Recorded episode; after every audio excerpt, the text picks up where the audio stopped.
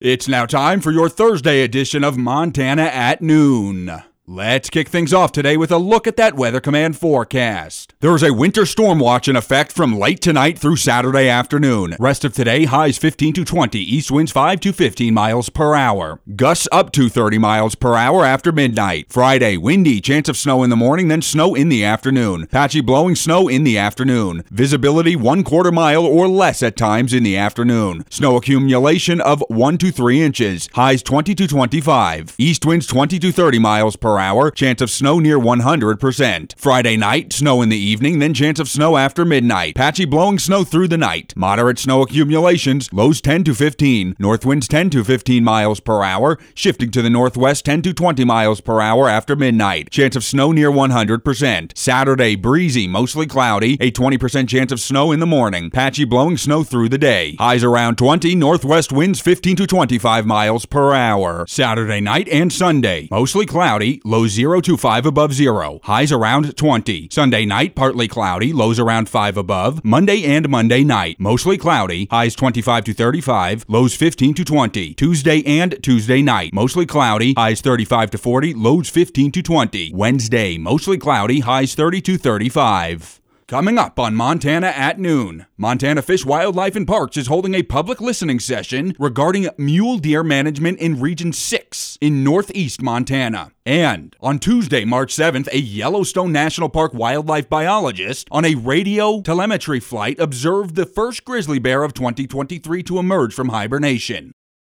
Let's take a look at some news. State Superintendent Elsie Arntzen has a unique approach to addressing the challenges and changes within Montana schools. In order to hear about both the problems and their potential solutions, State Superintendent Elsie Arntzen is hosting community conversations across the state. According to Superintendent Arntzen, a personalized approach is critical both within the classroom and when working to find educational solutions across Montana. How do you personalize education when it's been an industry model where the bells ring, the class seats are filled, teachers at the front of the classroom, everybody opens to the same page, you take a test over everything that was just taught, and students may not be ready. Students may not recognize, the teacher may not recognize. So recognizing solutions right now is why I'm doing these community conversations, because one size does not fit all in education in a classroom of twenty, nor does it fit in a very large state like Montana.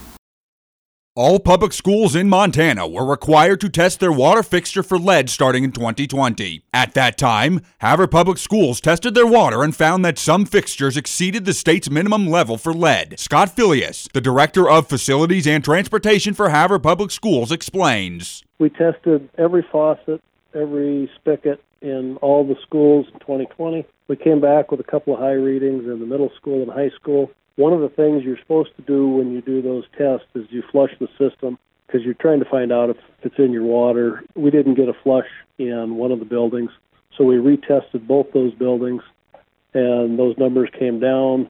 We did have one spigot in a camera room that no longer gets used that we wound up turning that spigot off. After flushing the faucets and turning them off, the other Havre Public Schools received a passing grade from the Department of Environmental Quality. Yeah, they've all got trace. It's just whether they hit the state minimums or not. And uh, when we retested, they all were in our safe zone, so that gave us a passing grade. There is a laboratory in Montana working with the government, everyday citizen scientists, and everyone in between. The lab located at M S U works to help identify elements through visual analysis. The lab has an astonishing assortment of high-tech equipment that other scientists, researchers, or even companies around the country use in order to complete their research or projects. Doctor Sarah Zacher, the Imaging and Chemical Analysis Lab Manager, explains a fascinating recent project that the lab conducted regarding unique bacteria. We have someone who has these magnotactic bacteria. So these are bacteria that use the magnetic field lines of Earth to orient themselves correctly for feeding. The reason they can align themselves with the magnetic field of Earth is that they have these little iron particles in their body in these lines, and he wanted to see these iron particles in these bacteria. He used the elemental mapping as he imaged one of these tiny bacteria, and he could image the presence of iron and sulfur. exactly locating these iron lions inside the bacteria itself with this. So he got an image, and he got the elemental mapping, and he got to learn a lot about how these little bacteria orient themselves in the magnetic field of Earth. On Tuesday, March seventh, a Yellowstone National Park wildlife biologist on a radio telemetry flight observed the first grizzly bear of twenty twenty-three to emerge from hibernation. The adult bear, estimated at three hundred to three hundred fifty pounds, was seen near the remains of a bison carcass in Pelican Valley, in the central eastern part of the park. The first bear sighting of twenty twenty-two also occurred on March seventh. Male grizzlies come out of hibernation in early March. Females with cubs emerge in April and early May. When bears emerge from hibernation, they look for food and often feed on elk and bison that died over the winter. Sometimes, sometimes bears will react aggressively to encounters with people when feeding on carcasses. Montana Fish, Wildlife, and Parks is holding a public listening session regarding mule deer management in Region six in northeast Montana. The listening session is from six to eight p.m. at the Cottonwood Inn in Glasgow on Wednesday, March fifteenth. Hunters, landowners, and wildlife enthusiasts are encouraged to attend. Region six wildlife staff will provide a background on mule deer management, the current status of mule deer populations in the region, trends in hunters and harvest, and an update on C W D. Following the presentation, the floor will be open for dialogue between public participants and F W P staff. The intent of this session is for F W P to have a chance to hear various concerns, questions, and perspectives from the interested public. There will be no decisions made during this listening session.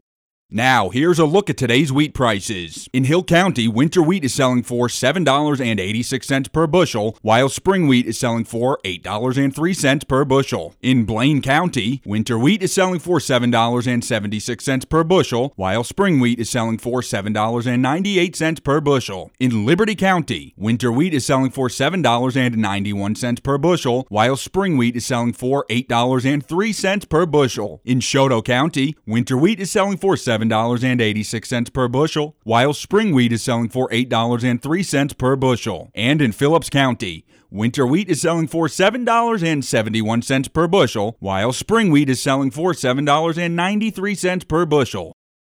Let's take a look at funeral notices. Tim Cowan, sixty-one, passed away March seventh, twenty twenty-three at his home in Turner. A funeral service will be held Saturday, March eleventh at one p.m. at Turner Lutheran Church.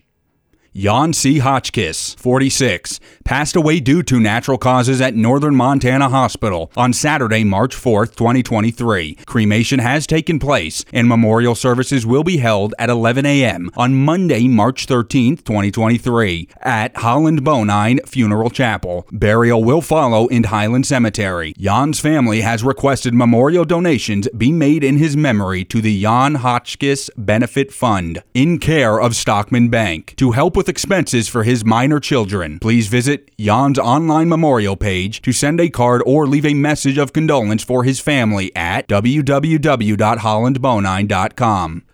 Manley E. Bacon, sixty-three, passed away in Minot, North Dakota. Wake services will begin at two p.m. on Thursday, March ninth, twenty twenty-three, and will continue until his funeral service, which will be at ten a.m. on Friday, March tenth, twenty twenty-three, all at Our Savior's Lutheran Church. Burial will follow in the Rocky Boy Cemetery. Please visit Manley's online memorial page to send a card or leave a message of condolence for his family at w w w dot holland bonine dot com. Now, let's get a final look at that Weather Command forecast. There is a winter storm watch in effect from late tonight through Saturday afternoon. Rest of today, highs fifteen to twenty, east winds five to fifteen miles per hour. Gusts up to thirty miles per hour after midnight. Friday, windy, chance of snow in the morning, then snow in the afternoon. Patchy blowing snow in the afternoon. Visibility one quarter mile or less at times in the afternoon. Snow accumulation of one to three inches. Highs twenty to twenty-five. East winds twenty to thirty miles per hour. Chance of snow near one hundred percent. Friday night, snow in the evening, then chance of snow after midnight. Patchy blowing snow through the night. Moderate snow accumulations, lows ten to fifteen. North winds ten to fifteen miles per hour. Shifting to the northwest, ten to twenty miles per hour after midnight. Chance of snow near one hundred percent. Saturday, breezy, mostly cloudy. A twenty percent chance of snow in the morning. Patchy blowing snow through the day. Highs around twenty. Northwest winds fifteen to twenty-five miles per hour. Saturday night and Sunday, mostly cloudy. Lows zero to five above zero. Highs around twenty. Sunday night, partly cloudy, lows around five above. Monday and Monday night, mostly cloudy, highs twenty-five to thirty-five, lows fifteen to twenty. Tuesday and Tuesday night, mostly cloudy, highs thirty-five to forty, lows fifteen to twenty. Wednesday, mostly cloudy, highs thirty to thirty-five. And that does it for your Thursday edition of Montana at Noon. I'm Eric Gray. Thanks for listening, and remember that seven days a week we are your source for news and information. K O J M, K P Q X, and Highline Today dot com.